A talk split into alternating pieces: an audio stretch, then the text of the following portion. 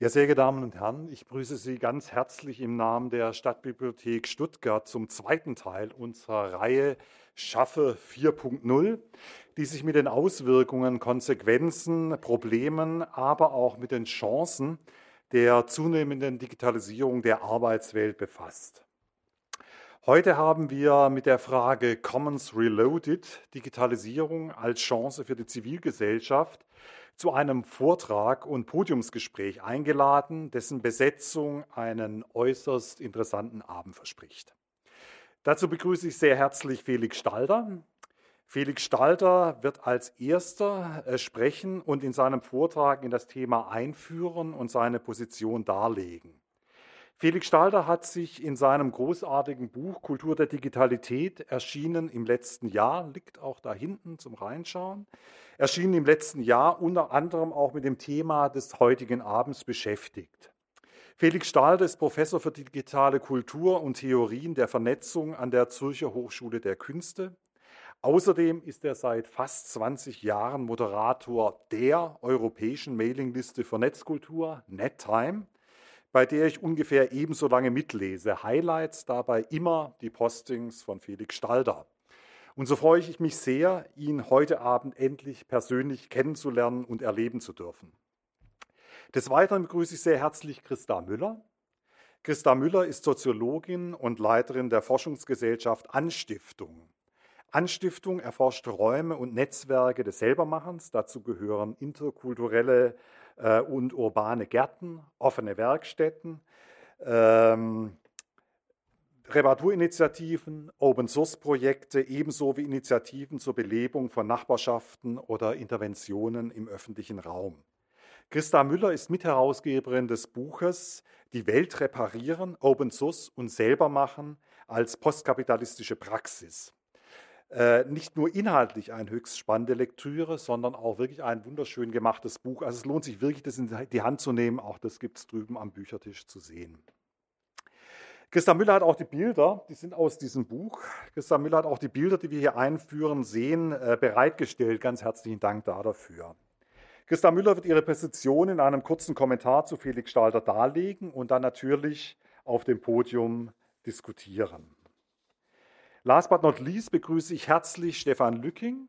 Stefan Lücking ist Soziologe und Theologe und leitet das Referat Mitbestimmung im Wandel der Hans-Böckler-Stiftung. Stefan Lücking ist Mitautor des Buches Wissensarbeit und Profession, zwei Grundformen hochqualifizierter Arbeit zwischen Autonomie und Verwertungslogik, das im letzten Jahr erschienen ist. Natürlich hat er noch viel mehr publiziert. Auch Stefan Lücking wird seine Position in einem kurzen Kommentar darlegen und der Dritte im Bunde auf dem Podium sein.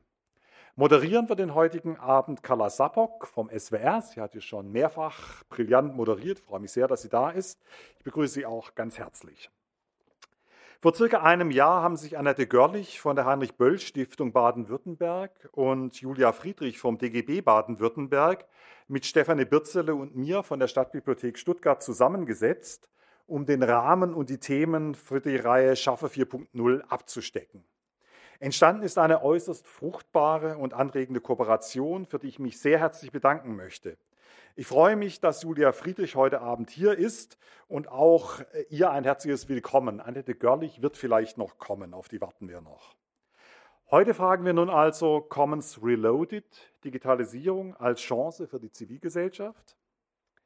Die Diskussion um Commons, also öffentliche Güter in gemeinsamer Nutzung und Verwaltung, erlebt eine große Renaissance. Stichwort Bürgernetze, Stichwort freie Software und Makerspaces. Einer der Gründe dafür ist, so Felix Stalder, dass horizontale demokratische Prozesse sich mit digitaler Technologie sehr viel effektiver organisieren lassen. Und so lassen sich auch interessante Fragen stellen. Kann die Wiederentdeckung der Commons die Bürgergesellschaft stärken gegen die postdemokratische Aushöhlung des Gemeinwesens? Ermöglichen Fab Labs, also das sind solche Selbstproduziermöglichkeiten äh, mit, mit äh, äh, 3D-Druckern und entsprechender Software, also ermöglichen Fab Labs lokale ökonomische Strukturen jenseits von Markt und Staat? Sind Commons eine echte, fundamentale Alternative für die Zivilgesellschaft auf der Höhe der Zeit und viele andere mehr. Ich freue mich auf die Position unserer Gäste und die Diskussion auf dem Podium und das Gespräch mit Ihnen, dem Publikum. Damit übergebe ich an äh, Felix Stalder und wünsche Ihnen einen spannenden und anregenden Abend.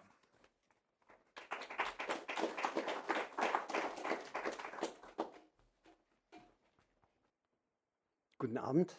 Ähm, vielen Dank an die Stadtbibliothek Stuttgart und ganz besonders an Stefanie Birzele für die Einladung und an Christa Müller von der Anstiftung und an Stefan Lücking von der Böckler Stiftung für die anschließende Diskussion, die für mich ähm, das sozusagen erwartete Highlight des Abends darstellt. Ich freue mich sehr darauf. Ich danke natürlich auch Ihnen für Ihr Interesse und äh, die Bereitschaft, trotz, trotz des angedrohten Sturmtiefs äh, noch am Abend nach draußen zu gehen, herzukommen. Ähm, ich glaube, wir stehen als Gesellschaft vor zwei sehr unterschiedlichen äh, fundamentalen Herausforderungen. Das eine ist die Erwärmung des Klimas das andere ist die Digitalisierung der Grundlagen unserer Gesellschaft. Die Erderwärmung betrifft die Frage, wie wir als Gesellschaft, als Individuen in die Natur eingebettet sind. Und die Digitalisierung, die betrifft die Frage nach den Grundlagen der politischen Prozesse. also es ist eine Frage nach, wie wir leben wollen und vor allem, wie wir zusammenleben wollen. Kaum ein Aspekt unseres Lebens bleibt davon unberührt. Allen voran die Frage, wie wir politische Debatten führen und wie wir aufgrund dieser Debatten Entscheide fällen können. Meine These ähm, die jetzt eher so ein bisschen im Hintergrund äh, sein wird des Vortrags heute, ist, dass wir diese beiden Probleme, die unterschiedliche Ursachen oder die beiden Herausforderungen, die unterschiedliche Ursachen haben, unter, unterschiedliche sozusagen historische ähm, Bedingungen haben, nur zusammen angehen können. Dass ähm, unsere beste Chance ist, wenn wir beide Herausforderungen miteinander verschränken und so beides, das eine benutzen und das andere anders zu denken. Wir sind mitten in diesem Prozess drin und wie das schiefgehen kann, das erleben wir gerade ähm, jeden Tag. Heute beispielsweise vermeldete der Spiegel, dass die Schäden durch Starkregen in diesem Jahr um das Zehnfache gestiegen sind, verglichen mit dem Vorjahr. Und dieses Jahr, Sie werden sich erinnern, ähm, war relativ trocken. Aber die immer wärmere Luft speichert natürlich mehr Feuchtigkeit, die sich dann in immer heftigen Regenfällen entlädt und was zu entsprechend großen Schäden führt in der Landschaft und der Kulturlandschaft, die nicht auf so ein Klima vorbereitet ist. Auf der anderen Seite beschäftigt uns ähm, ja nicht nur im Zusammenhang mit äh, der Bundestagswahl die Frage nach äh, Fake News, nach Manipulation durch Algorithmen, nach dem Problem der Filterblasen und dem negativen Einfluss dieser ähm, Vorkommnisse oder dieser Dynamiken auf die demokratische Willensbildung. Also wir sehen im Moment sehr vieles, das in diesen Bereichen äh, voranschreitet, aber in die falsche Richtung. Aber ist es auch möglich, ähm, diese beiden Dinge zusammenzudenken, denen eine sozusagen positive Verschränkung zu geben und sie nicht nur einfach als eine Folge oder eine Abfolge von sozusagen Schreckensmeldungen zu verstehen? Ich möchte dieses, äh, diese Frage von der Seite der Digitalität angehen äh, zunächst die Frage, was man unter dem Begriff der Digitalität verstehen kann. Es ist für mich etwas anders wie digitale Medien äh, oder der Prozess der Digitalisierung. Also Digitalität ist für mich weniger ein Ding, sondern eine Bedingung. Eine Art und Weise, Grundlagen, wie wir leben. Und diese drückt sich etwa aus in neuen Mustern der Orientierung, neuen Mustern der Selbstkonstituierung, also wie kann ich mich als Person sozusagen entwerfen im Verhältnis zu anderen Personen, als neue Muster der Weltwahrnehmung und damit auch neue Muster, wie wir in der Welt sozusagen handeln können, was wir in der Welt sehen und ähm, machen wollen.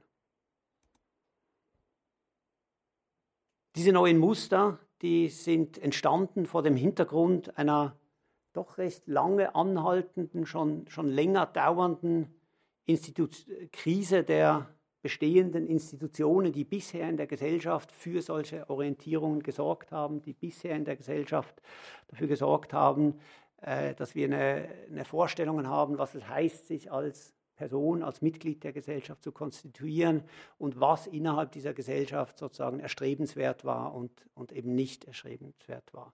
Diese bestehenden Institutionen, ich komme da gleich noch genauer darauf zu sprechen, die schaffen es nicht mehr oder immer weniger Orientierung zu liefern, beziehungsweise ihre selektiven und immer partiellen Orientierungsangebote werden immer weniger angenommen.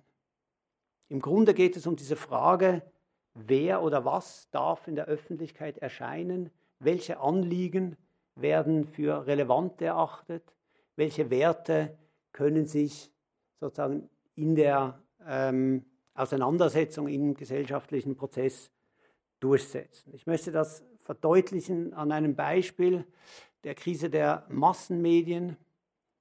Der Anspruch der, der Medien, jetzt, ich rede jetzt mal hier von den äh, Qualitätsmedien, nicht vom Boulevard, der funktioniert nach anderen Regeln und Gesetzen, aber der Anspruch der Qualitätsmedien ähm, war in einer Redaktionskonferenz mit, mit, mit äh, sophistizierten ähm, Prozederen der äh, Selektion zu entscheiden, was ist wichtig für die Öffentlichkeit. Was muss ein Bürger, eine Bürgerin über die Welt wissen, um sich in der Welt orientieren zu können und damit natürlich immer auch Entscheidungen zu treffen, was eben nicht wichtig ist. Die New York Times berühmterweise ähm, hat sogar äh, das Motto für diesen Ansatz geprägt. Der erschien lange, jetzt steht das nicht mehr dort, aber lange Zeit äh, stand auf dem sozusagen oben links auf der Zeitung, auf der Titelseite All the news that's fit to print. Also alles, was wert ist, gedruckt zu werden, findet man in der New York Times. Was hier geschieht, ist natürlich äh, Momente der Selektion. Also es wird ausgewählt, was ist eben relevant und was ist nicht relevant. Und diese Auswahl wird in eine bestimmte Ordnung sozusagen präsentiert. Was auf Seite 1 steht, ist wichtiger, was auf Seite 24 steht. Wir haben verschiedene sozusagen thematische Ordnungen. Wir haben die Außenpolitik, wir haben die Innenpolitik, wir haben die Wirtschaft, wir haben die Kultur, wir haben den Sport ähm, und so weiter. Also die Welt war in einem relativ fixen äh, Ordnungssystem unterzubringen. Das hat sich auch nicht so oft geändert. Also die die Zeitungsbünde, die waren nicht jeden Tag sozusagen nach anderen Kategorien geordnet, sondern das war über Jahrzehnte im Wesentlichen eine, eine feste äh, Ordnung. Aber an dieser Ordnung gibt es natürlich schon lange eine Kritik. Das ist jetzt nicht etwas Neues. Spätestens ähm, im Zuge der äh, 68er Konflikte mit der Rolle der Springerpresse war natürlich die, die Frage, ist das wirklich eine sozusagen unvorhereingenommene Auswahl, äh, warum kommen gewisse Dinge, welche Politiken werden damit äh, betrieben, jenseits dessen die Welt sozusagen zu vermitteln, sondern sie eben gleich mitzuprägen.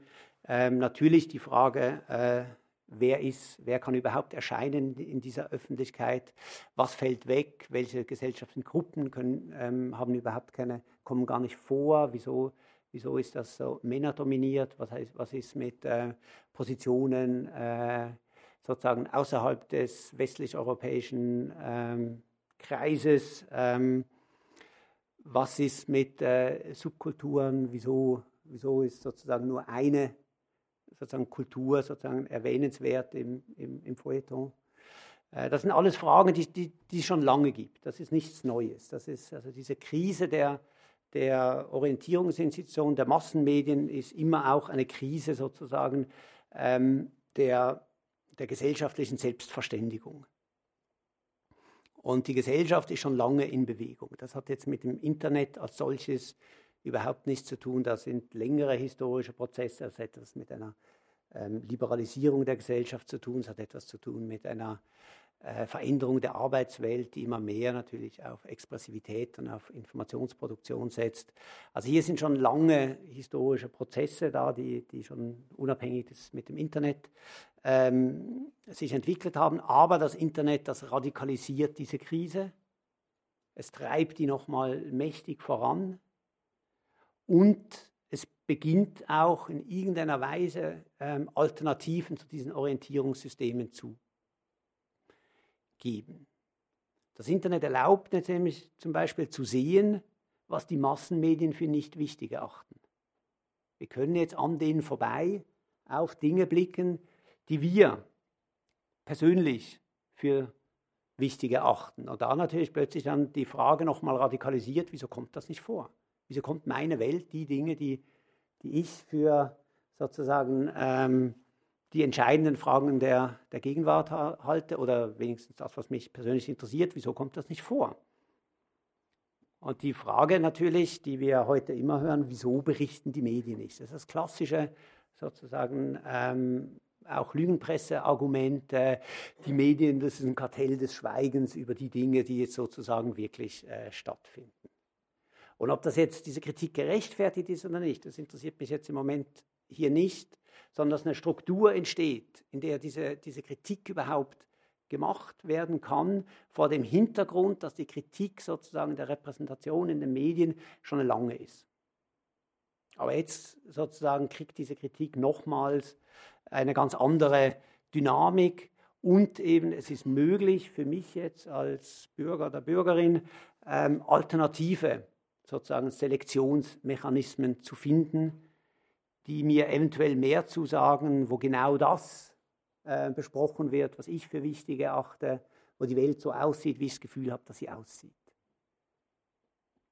Und diese neuen Selektionsmechanismen, die mir eben erlauben, an dieser stabilen Ordnung sozusagen vorbeizugehen, an dieser limitierten Ordnung, weil äh, wie viele Seiten hat der Spiegel jede Woche? Das ist eine endliche Anzahl von Dingen. Da, da kommen notwendigerweise, egal wie inklusiv sozusagen das Medium sein will, oder die Tagesschau hat halt nur mal 15 Minuten, ähm, ist sozusagen notwendigerweise ein extremer Selektionsmechanismus da, der immer, wenn man sieht, was wegfällt, natürlich die Frage nach der Selektion erlaubt.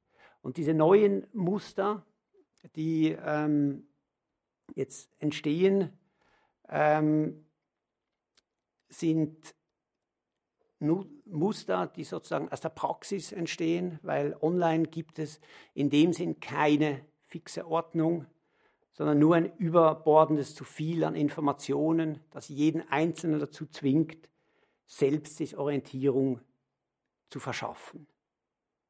Ich erinnere mich noch daran, als ich meiner, meiner Mutter sozusagen, äh, sie sich jetzt entschlossen hat, ein iPad zu, zu legen und, und das Internet zu benutzen, das sie sehr schnell gelernt hat. Aber das Erste, was irritiert, ist, dass es keinen Anfang gibt. Wo, wo fängt das an? Was natürlich eine klassische Frage ist, wenn man ein Buch aufmacht, dann fängt das irgendwo an. Wenn man eine Zeitung irgendwo fängt das irgendwo an. Da gibt es eine Ordnung von vorne, Mitte und hinten. Und im Internet gibt es die nicht. Diese Ordnung muss jeder selber machen. Jeder muss entscheiden, wo das anfängt.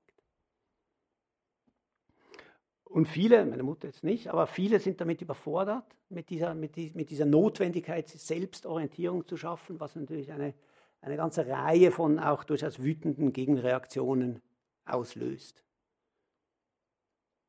Aber diese Grundmuster, wie diese Orientierung heute geschaffen wird, die, die lassen sich relativ gut beschreiben. Ich habe mal versucht, das auf drei Grundbegriffe oder Grundmuster zu, ähm, zu, zurückzuführen. Das eine ähm, habe ich Referenzialität genannt. Ähm, das heißt, die Notwendigkeit auszuwählen, Dinge aus diesem überbordenden zu viel rauszunehmen und irgendeiner Weise miteinander in Beziehung zu setzen. Auswahl bedeu bedeutet immer ein, eine, eine Leistung, eine produktive Leistung, die sagt, das hier ist wichtig und entsprechend anderes nicht. Und je mehr Informationen es gibt, je größer sozusagen der Pool an Dingen ist, aus denen man theoretisch auswählen kann, desto größer ist die, die Leistung der tatsächlichen Auswahl. Jedes Like, jeder kleine Klick, jeder, jedes Share, jeder Retweet ist genau das. Es ist eine subjektive Auswahl und damit ein implizites Statement von Wichtigkeit. Das hier ist wichtig. Und wenn es nur eine Sekunde lang ist. Aber vor dem, vor dem, vor dem Meer von potenziell, potenziellen Dingen eines rauszusagen und sagen, schau da eine Sekunde lang drauf. Heißt schon, dass man auf Millionen, Abermillionen andere Dinge eben nicht drauf schaut. Und diese Tätigkeit des Auswählens, des Likens, des Weiterleitens, des Hey, schaut mal dahin äh, zu machen, ist etwas, was eine vielfache Wiederholung, in einer vielfachen Wiederholung wir jeden Tag tun.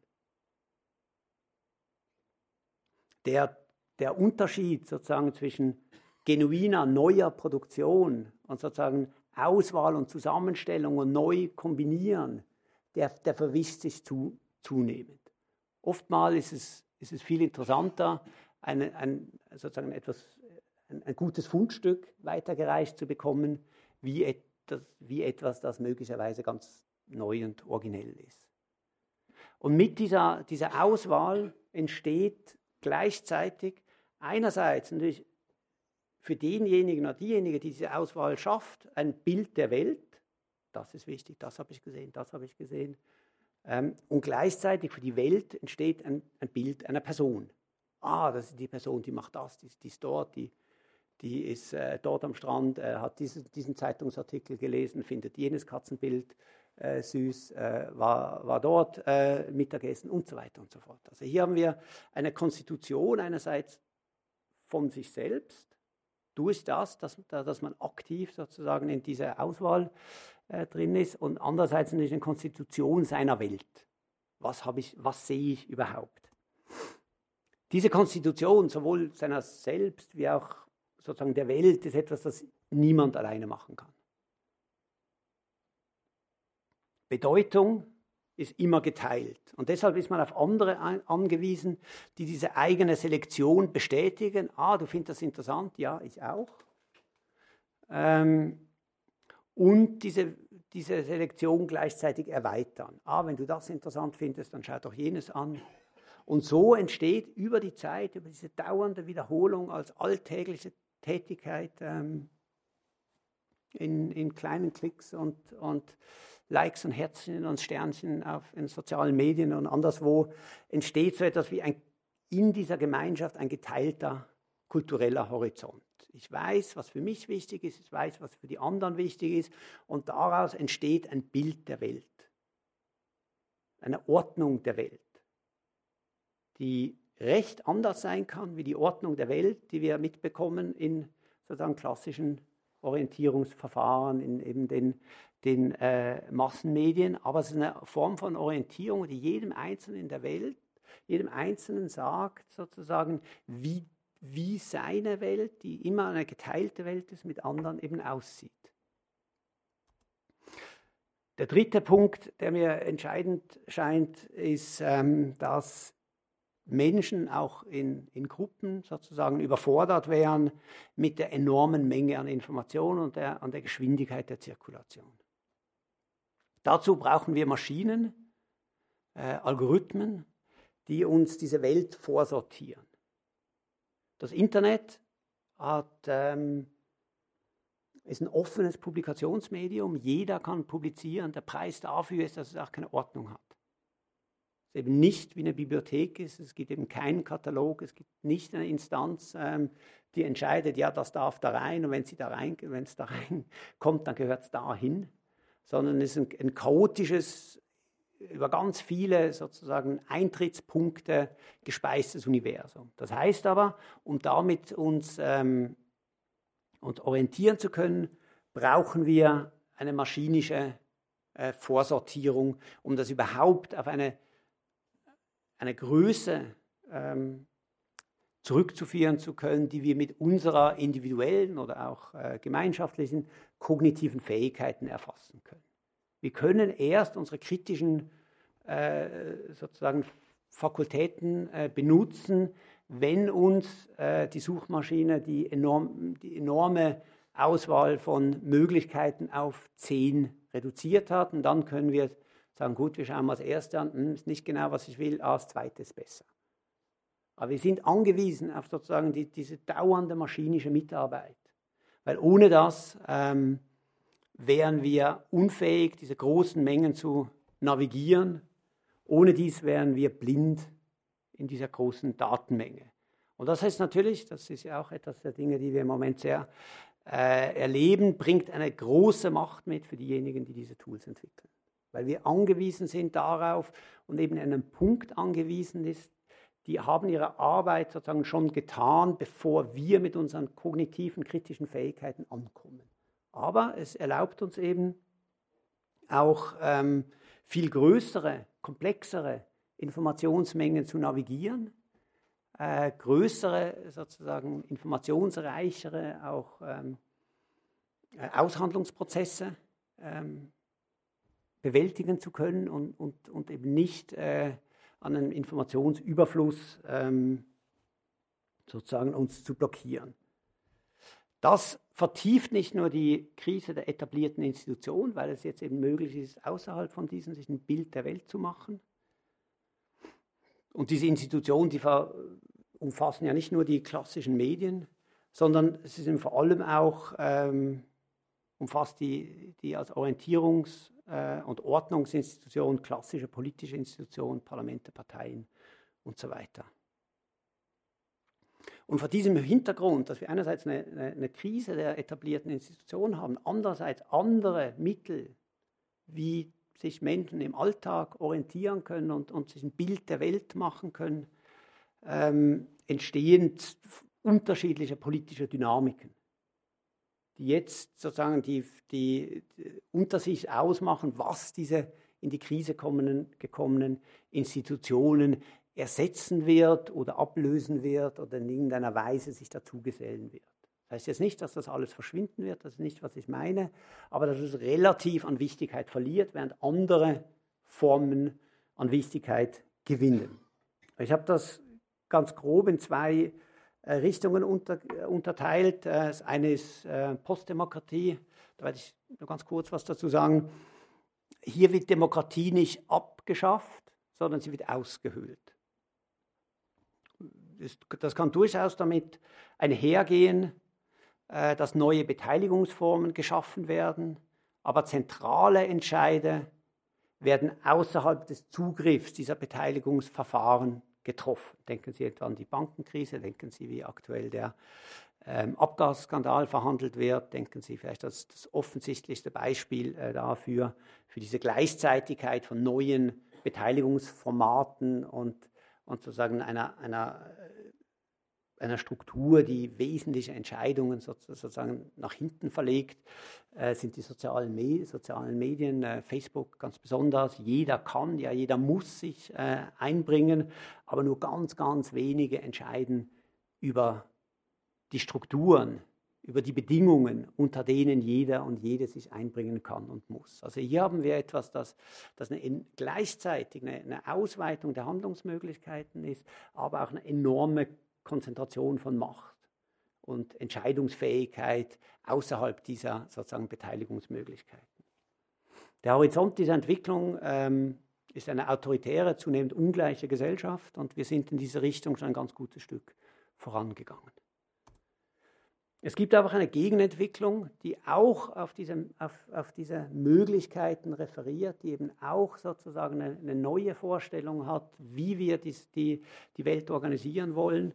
Das ist eine, eine echte, meiner Meinung nach, nach, Alternative auf der Höhe der Zeit. Ähm, und das äh, sind die Commons. Die Commons sind ähm, gemeinschaftlich verwaltete Güter der Nutzwert im Zentrum steht. Das heißt, es geht nicht darum, ein Produkt zu erstellen, das man dann sozusagen geldwertig verkauft, sondern es geht darum, für diese Gemeinschaft, die diese Güter verwaltet, erstellt, pflegt oder weiterentwickelt, einen direkten Nutzwert zu, ähm, zu schaffen. Da werden wir sicher in der Diskussion dann noch ähm, ganz viele Beispiele sehen. Wir haben ja im, im äh, sozusagen die, die Bilder, ähm, die wir vorhin gesehen haben, waren ja so Hinweise auf was auf sozusagen nutzwertige, äh, also Dinge, die gemacht werden, um sie zu benutzen und eben nicht um sie zu verkaufen. Und entsprechend spielen so die klassischen Ordnungsverfahren ähm, wie Privateigentum, äh, definiert als exklusiver Besitz, sowie austauschende Markt, also Tausch gegen Geld, spielen in diesen ähm, Systemen eine untergeordnete Rolle. Und was eben entscheidend ist, wir, wir haben hier neue äh, soziale Institutionen, die politische, soziale oder, und, und ökologische und, und, ökonomische Dimensionen in einer ganz anderen Weise ähm, miteinander verbinden. Eines der zentralen sozusagen Innovationserrungenschaften der Moderne war die Trennung der Gesellschaft in unterschiedliche Sphären, in denen jeweils eine andere Logik herrscht. Also wir haben die Wirtschaft, wir haben sozusagen das Soziale und wir haben das Politische. Und die sind, sind im Grunde, zumindest in ihrer, in ihrer Argumentation, in der Praxis ist das natürlich dann nicht, nicht immer so, aber äh, voneinander getrennt. In der einen Sphäre ist Selbstbereicherung gewünscht, in der anderen ist sie kriminalisiert. In der einen Sphäre wird Altruismus gefordert, in der anderen Egoismus.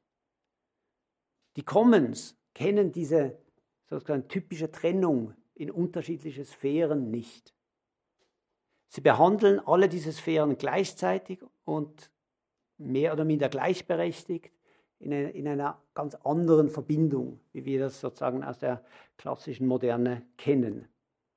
Die Commons oder auf Deutsch Allmende sind natürlich sehr alte Formen, das ist nichts Neues. Es gab sehr viele Allmenden, sehr viele Formen des Gemeineigentums vor dem Aufstieg des Kapitalismus, vor dem, sozusagen der Etablierung des Nationalstaates und den damit verbundenen Vorstellungen des Privateigentums. Diese alten Formen sind weitgehend verloren heute.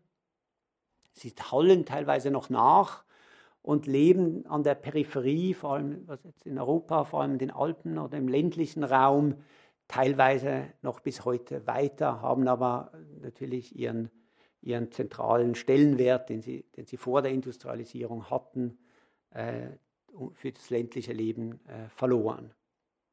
Eine der überraschendsten äh, Entwicklungen der letzten zwei Jahrzehnte ist so quasi eine Rückkehr dieser Idee, das wurde ja schon, schon angesprochen, ähm, im Zusammenhang mit digitalen Infrastrukturen die neue Formen von Kooperation und Koordination erlauben. Das hat damit zu tun, dass, dass sozusagen die, ähm, diese komplexen Organisationsformen, die eben diese Sphären nicht so voneinander trennen, wo, wo immer gleichzeitig auch Persönliches und sozusagen ähm, strukturelles und ökonomisches und politisches verhandelt wird, die sind sehr, sehr kommunikationsintensiv. Und äh, wir kennen das, dass ähm, solche kommunikationsintensiven ähm, Prozesse, die skalieren nicht so gut nach oben. Das geht in kleinen Gruppen. Wenn die Gruppen größer werden, beginnt das sehr, sehr ähm, schwierig zu werden. Und was jetzt die digitalen Infrastrukturen gemacht haben, ist eben, dass sie Mittel an die Hand bieten, komplexe solche Aushandlungsprozesse viel effizienter zu zu organisieren. Das heißt nicht, dass das klappt, aber dass es möglich ist. Die, Im digitalen Raum wird das natürlich noch erleichtert durch eine Eigenschaft von digitaler Information, dass sie, äh, was Ökonomen, äh, wie die Ökonomen das nennen, dass sie nicht rival ist. Das heißt, dass meine Nutzung einer informationellen Ressource niemanden anders davor ähm, es verunmöglicht, diese Ressource auch zu nutzen. Jeder Download ist im Grunde kein Download, sondern eben eine Kopie.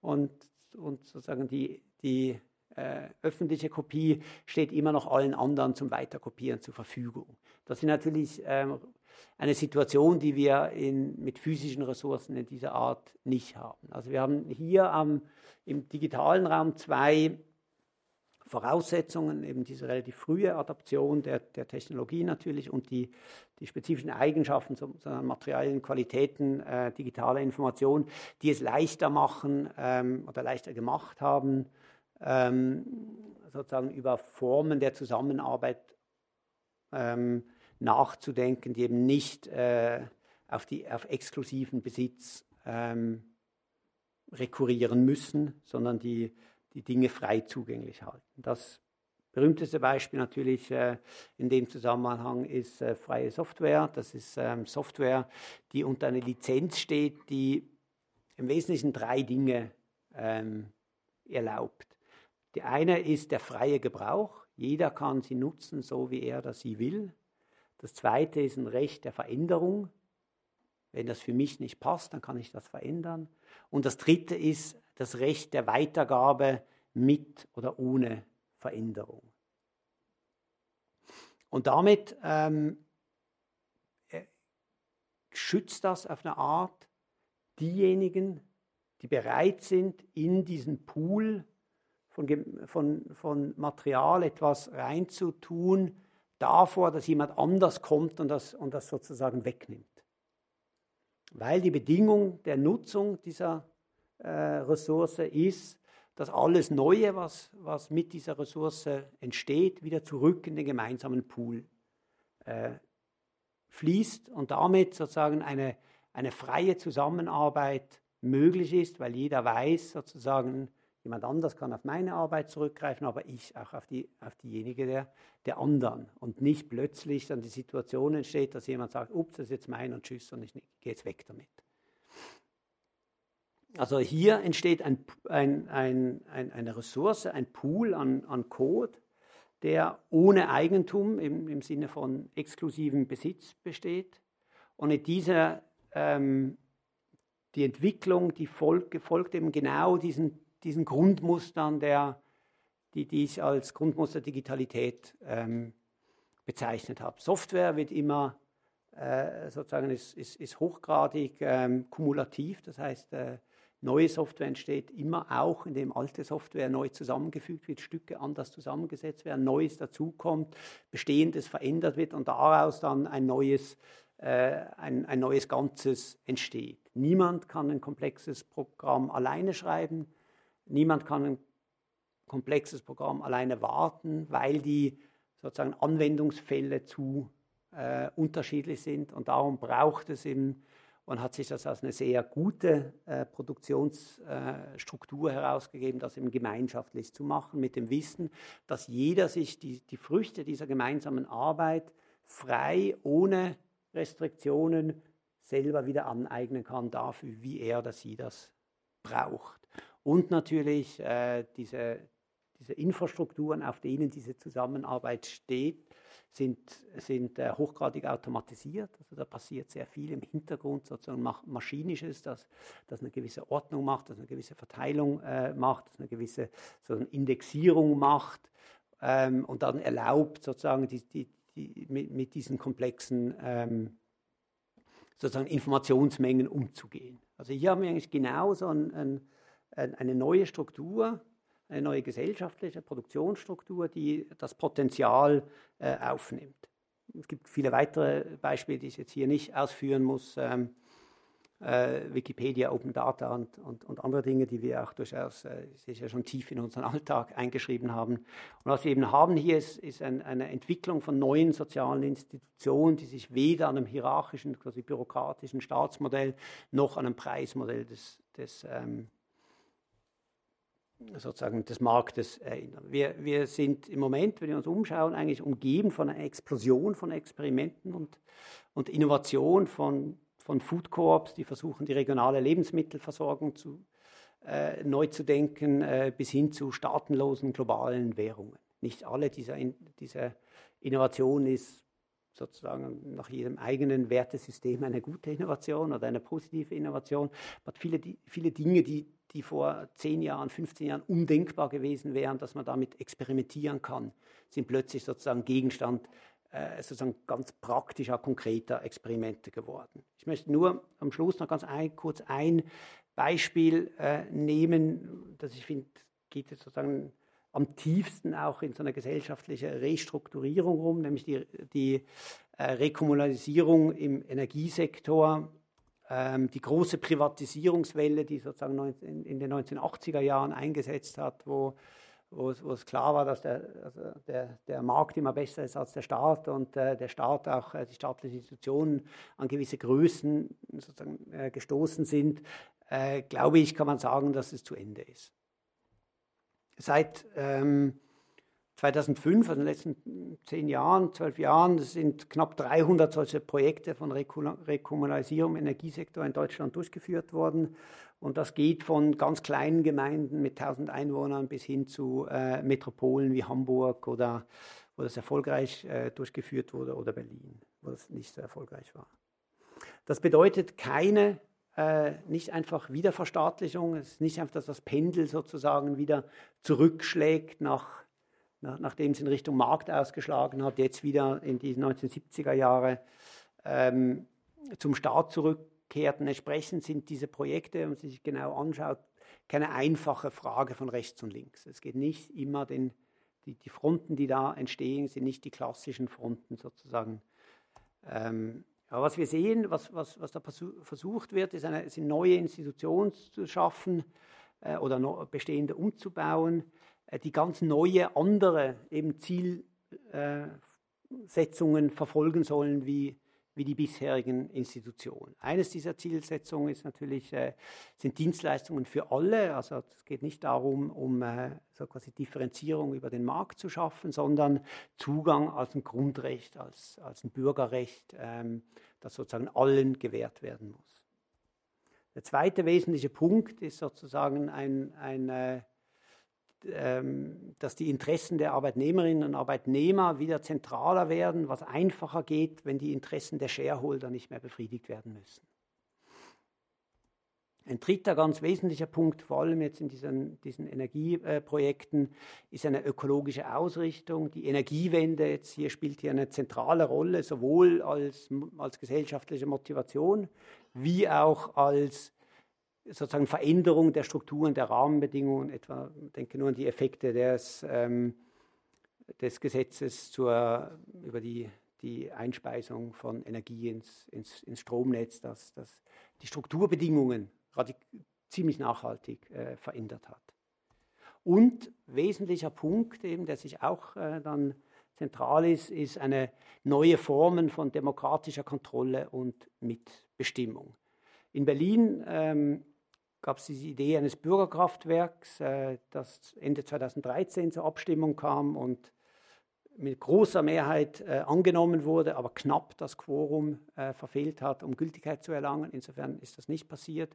Aber hier war die Idee, dass, dass, dass man ein demokratisches, ähm, quasi neue Mittel der, der sozusagen Partizipation schafft. Da war einerseits die Idee eines demokratischen Beraters, Gremiums für die Strategie. Das hätte aus dem Wissenschaft, äh, Wirtschafts- und Umweltsenator besetzt werden sollen, aus sieben ähm, Repräsentanten der, der Angestellten und der Arbeiter und äh, sechs ähm, Mitgliedern, die sozusagen in, aus der Öffentlichkeit äh, stammten. Das hätte äh, ein Initiativrecht geben sollen, dass mit 3000 Unterschriften äh, ein Anliegen vor dieses Beratergremium gebracht werden kann äh, öffentliche Versammlungen in Quartieren, eine Ombudsstelle als Schnittstelle zur, also Ombudsmann als Schnittstelle zur Öffentlichkeit und so weiter. Also ein Versuch hier auch eine andere Formen der, der Partizipation und der Teilhabe zu schaffen in einem Bereich, ein Stromnetz, sozusagen, das jetzt nicht etwas ist, mit dem man einfach mal so schnell ein bisschen experimentiert. Das Ding muss 24 Stunden laufen,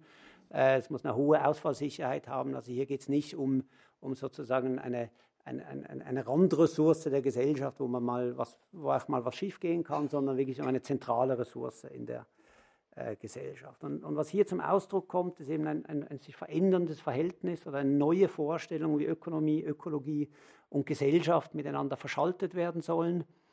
Ähm, dass eben die, diese, diese Bereiche gleichberechtigt zueinander stehen sollen und nicht sozusagen der, also quasi die Ökonomie äh, vorgelagert sind und die anderen Sachen nachgelagert.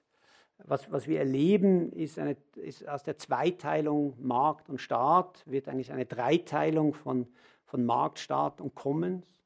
Und das scheint mir eine der großen Herausforderungen sozusagen unserer Generation zu sein, äh, in den nächsten 20 Jahren, das zu meistern. Äh, wir müssen dazu kommen, die Demokratie unter diesen Voraussetzungen von, von Klimawandel und Digitalisierung zu erneuern. Und hier natürlich spielt die Zivilgesellschaft als sozusagen der dritte dieser Akteure äh, hier eine zentrale Rolle.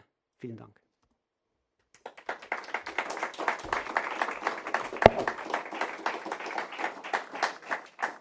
Vielen Dank, Herr Stalder, für diesen Impulsvortrag. Und jetzt haben wir zwei Kommentare von unseren anderen Diskussionsteilnehmern. Zuerst mal Frau Müller, bitte, bevor wir dann nachher in die Diskussion einsteigen. Ja, ich äh, kann mich jetzt äh, in meiner Kommentierung äh, dieses großartigen Vortrags äh, von Felix Stalder auf eine Art empirische Kontrastierung konzentrieren. Wir beobachten nämlich in der empirischen Forschungsarbeit der Anstiftung, die sich ja, sagen wir mal, in diesen Bildern auch so ein bisschen manifestiert. Die sind aus dem Buch Die Welt reparieren, das ist unsere letzte Veröffentlichung. Wir forschen ja schon lange äh, im Bereich Do-it-yourself-Praxen, Commons-Praxen äh, und in letzter Zeit vor allen Dingen auch äh, die geöffneten Praxen, also Open Source, und ähm, beobachten, eine Vielzahl von sozialen, kulturellen und ökologischen Praxen im Bereich eben des neuen Fabrizierens, Reparierens, Urban Gardenings, Teilens und Tauschens. Insbesondere jüngere Akteure, und das ist eigentlich etwas, was nicht unbedingt zu erwarten gewesen ist. Vor zehn Jahren hätte man äh, noch keine jüngeren Leute an der U-Bahn-Station Kartoffeln anbauen gesehen. Ähm, wandeln Brachflächen um, äh, entmüllen vermüllte Brachflächen und bauen dann urbane Gemeinschaftsgärten für alle auf zum Beispiel oder betätigen sich experimentell in Abrissimmobilien oder in ausgedienten Fabrikhöfen und experimentieren einfach mit, ja, man kann sagen, postindustriellen Formen der Nutzung, die sich verabschieden von dem, was vorher dort gewesen ist, eine Fabrikgesellschaft, eine Gesellschaft, die sozusagen auf den, ja, auf den auch kulturellen Festen einer arbeitsteiligen Gesellschaft, die in erster Linie auch eine Leistungsgesellschaft ist und die ganz stark auf spezialisierten äh, Fähigkeiten produziert hat. Und heute fangen sie an zu produzieren, indem sie sich mit neuen Technologien mit 3D-Druckern äh, und so weiter in Fab Labs begeben und erstmal experimentieren, was man selber machen kann und was es überhaupt bedeutet, äh, Dinge selber zu machen. Also wir sprechen, also man kann so von einer Art Practical Turn sprechen. Ähm, die früheren Generationen haben sich ja insbesondere die politischen Generationen vor allen Dingen mit Theorie beschäftigt äh, und mit Gesellschafts sozusagen mit Gesellschaftstheorie, mit Theorien über gesellschaftlichen Wandel ähm, und auch mit Utopien vor allen Dingen. Und hier haben wir es eher mit Praxen tatsächlich zu tun, ähm, die auf eine sehr pragmatische und offene Art und Weise begangen werden und über die Souveränität oder Teilsouveränität gewonnen wird, vielleicht zurückgewonnen wird bei den Jüngeren, aber vielleicht auch erstmals gewonnen wird indem sie zum Beispiel, Felix Steiler hat es eben gesagt, mit ähm, Formen einer regionalen Lebensmittelversorgung experimentieren oder sich gegenseitig handwerkliches Wissen vermitteln oder technische Geräte öffnen. Also das Öffnen spielt eine ganz wichtige Rolle, das Verstehen wollen ähm, und auch das Aufbegehren gegen die Schließungstendenzen, die ähm, die Industrie sozusagen vorgibt, ähm, Geräte sollen ja gar nicht geöffnet und repariert werden, sondern eben neu gekauft werden, wenn sie kaputt gegangen sind. Und äh, auch die Geräte zu öffnen, um deren Funktionen zu erweitern und um an die eigenen Bedürfnisse anzupassen. Oder indem sie eben öffentliche Orte zu Gemeingütern, Almenden, Commons umgestalten und für alle zugänglich machen. Kurz also Bedingungen schaffen, die man als Antworten lesen kann auf diverse Sinndefizite, Exklusionen und auch natürlich sozialökologische Verwerfungen, die die Gegenwartsgesellschaft produziert. Also da ist ja nicht Klimawandel das einzige Stichwort, auch Artensterben äh, und so weiter, Verlust von Biodiversität möglicherweise genauso bedrohlich. Ähm, man will also Baupläne verstehen in diesen Open-Source-Projekten, arbeitet gemeinschaftlich an konkreten Hardware-Projekten. In Fab Labs, eben diesen schon genannten Fabrication Laboratories, werden fehlende Ersatzteile ausgedruckt, die die Industrie gar nicht mitliefert oder überhaupt gar nicht produziert äh, um zum Beispiel die Lebensdauer von technischen Geräten zu verlängern. In Repair-Cafés oder Reparaturinitiativen will man dem geplanten Verschleiß entgegenwirken. In Gemeinschaftsgärten kultivieren urbane Akteure lokal angepasste Sorten und bauen offene Orte. Und sie tun es, weil sie es können, weil sie Spaß am Selbermachen haben, weil sie gut ausgebildet sind, weil ein ungelöstes Problem ihren Ehrgeiz anstachelt, weil sie Zugang schaffen wollen. Und sie fühlen sich auch herausgefordert und aufgefordert, die Möglichkeiten jenseits der Inklusionsangebote von Markt und Staat zu erweitern und sie setzen der wachsenden Entfremdung eigenes Handeln und aktiven Austausch entgegen. Die miteinander ganz stark vernetzten DIY-Fabrikanten, wie wir sie genannt haben, also Do-it-yourself-Fabrikanten, sind in mehrfacher Hinsicht technophil und das äh, unterscheidet sie auch von der 68er Generation. Äh, sie nähern sich neuen Technologien mit viel Neugier und Respektlosigkeit und arbeiten daran, sie zu öffnen und bedarfsgerecht anzuwenden. Neben Software-Hackern und sogenannten Nerds dominieren zahlreiche Nutzungen von FabLab-Geräten, die man sich gemeinsam erschließt. Man bildet Gruppen und umkreist ein Problem und damit verschiebt sich der Zugang zur Technik auch ganz grundlegend. Technik als unüberwindbare Macht, der man sich alleine gegenüber sieht und der man sich resigniert über vorgebahnte Werkzeuge wie Bedienungshandbüchern zuwendet, verändert sich darüber, über diese gemeinschaftliche Nutzung in eine Vielzahl von explorierenden Angängen gemeinsam mit anderen. Und das ist immer wichtig, dass es äh, kollektive Aktivitäten sind, kollektive Aktionen sind. Mit Unterstützung neuer Kollektive sollen eben dezentrale und selbstorganisierte Versorgungs- und Fabrikationsstrukturen geschaffen werden. Und erklärtes Ziel dieser Akteure ist es tatsächlich, alternative Akteursrollen zu der des Konsumenten zu entwickeln. Durch experimentelles Produzieren, Eingreifen, Reparieren, Verändern. Und mit all diesen Aktivitäten, die wir eben in unserem Buch Die Welt reparieren beschreiben und verstehen wollen, verändern sie nicht nur die etablierten Vorstellungen von Produktion, Konsum, von Urbanität oder eben auch von Konsumbürgertum, sondern sie lassen uns auch die Hoffnung von Felix Stalder teilen, dass die Zukunft offen ist für neue Formen der Vergesellschaftung, die eben nicht über den Markt als Inklusionsinstanz geregelt werden, sondern möglicherweise über die Commons. All dies ist nicht zuletzt geschuldet einer Einsicht in die Komplexität moderner Gesellschaften, die sich eben kaum noch steuern lassen und erst recht nicht in die Richtung, die die Akteure selbst für richtig halten. Wenn niemand mehr steuert, dann ist Selbstorganisation eine zentrale Antwort, kann es zumindest sein. Und reparieren, also dieser Zugang des Reparierens, des Weltreparierens, äh, das, die ersetzt hier quasi den alten Modus des Veränderns, des Verändernwollens eines Systems, des Systemumbruchs und so weiter. Der Zugang ist immer invasiv und setzt eben nie am Gesamtsystem an, sondern ganz konkret bei dem zu ist. Das heißt, äh, der Adressat von diesen neuen Akteuren ist auch nicht mehr der Markt oder die Politik, sondern sie adressieren vielmehr die eben auch schon genannte zivilgesellschaftliche Öffentlichkeit, die auch nicht mehr darauf warten möchte, dass die großen Lösungen eben von oben herbeigeführt werden. Soziologisch gesprochen kann man sagen, systemtheoretisch gesprochen, die Akteure legen die Publikumsrolle ab.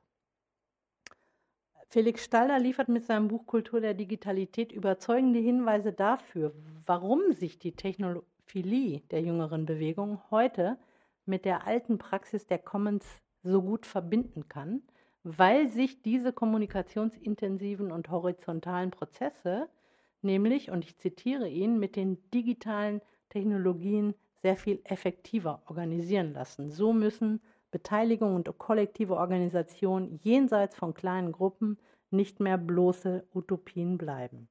Zitat Ende. Und eine schöne Aussicht. Vielen Dank für dieses Buch und vielen Dank für äh, die Möglichkeit, dass wir hier darüber diskutieren können. Herr Dr. Lücking, bitte. Ja, ich möchte mich erstmal bedanken, dass ich eingeladen worden bin. Ich habe das Gefühl, in so einem lustigen Kreis bin ich jetzt eher der Laie, weil ich nie in meinem Leben Zeit hatte, wirklich mal intensiv mich mit diesem Thema zu beschäftigen, obwohl mich das Thema Commons, Free Software und so seit Jahrzehnten schon befasst, beschäftigt. Ähm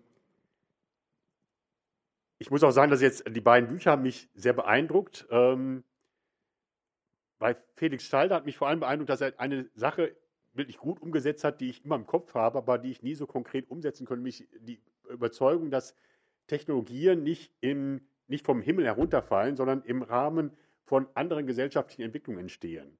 Dass eben auch Technologien nicht die gesellschaftliche Entwicklung bestimmen, sondern ähm, selbst eingebettet sind in andere Bewegungen, wie zum Beispiel Wissensökonomie oder die Veränderung von Geschlechterverhältnissen ähm, bei dem Buch über die, Welt reparieren ist mir ein Aspekt deutlich geworden, der, ähm, den ich bei allen, dass ich bis jetzt über ähm, Commons und so gehört habe, auch gerade über Fab Labs oder ähm, die neue Maker-Bewegung, nämlich dass es um Reparieren geht und was Felix Stalder ja auch gesagt hat bei der Free Software-Bewegung, ähm, das eigentlich interessant ja ist, dass Neues immer aus Bestehendem entsteht.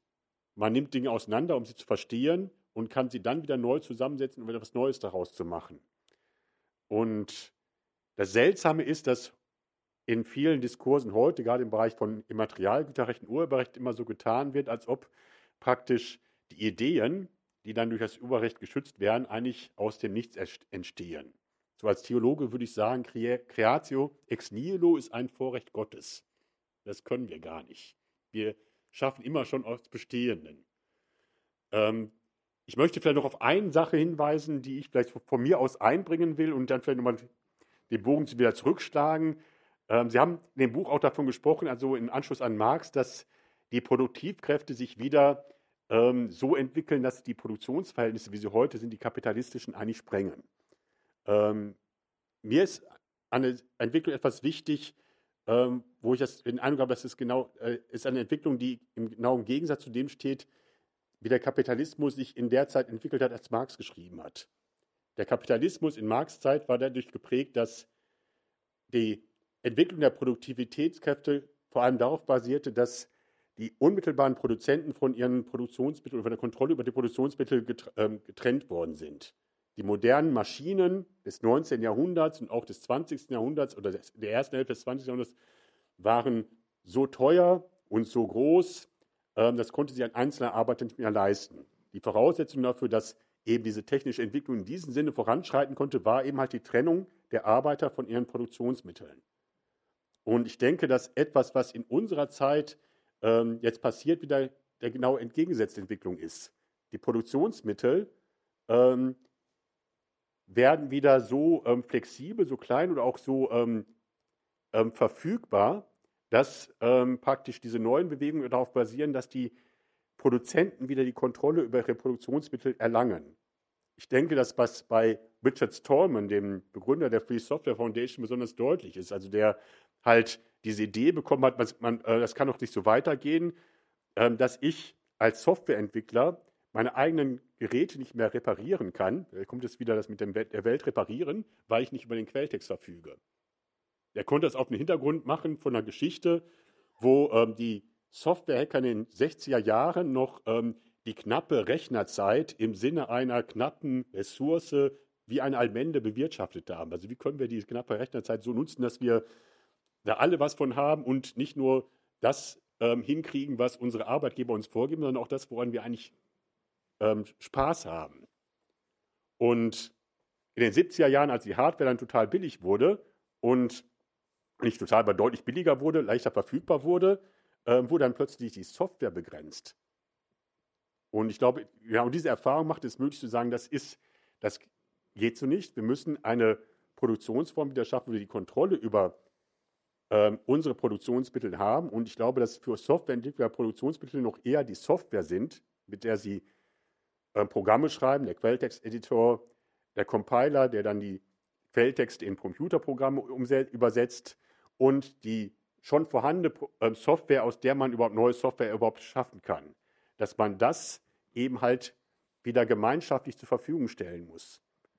Und das ist möglicherweise, ich bin ja als Vertreter ans Böckler Stiftung ja auch jemand, der jetzt praktisch die Stiftung des Deutschen Gewerkschaftsbundes vertritt, ähm, auch ein Punkt, weshalb die Gewerkschaften immer noch ein bisschen Schwierigkeiten haben, sich mit diesem, dieses, ähm, Phänomen umzugehen. Denn die Gewerkschaften sind in einer Welt groß geworden, wo eben halt es ganz klar war, die Produktionsmittel, die tatsächlich einen technischen Fortschritt bedeuten, verlangen so große Investitionen, dass diese Trennung der Produzenten von den Produktionsmitteln einfach nicht umgehbar ist.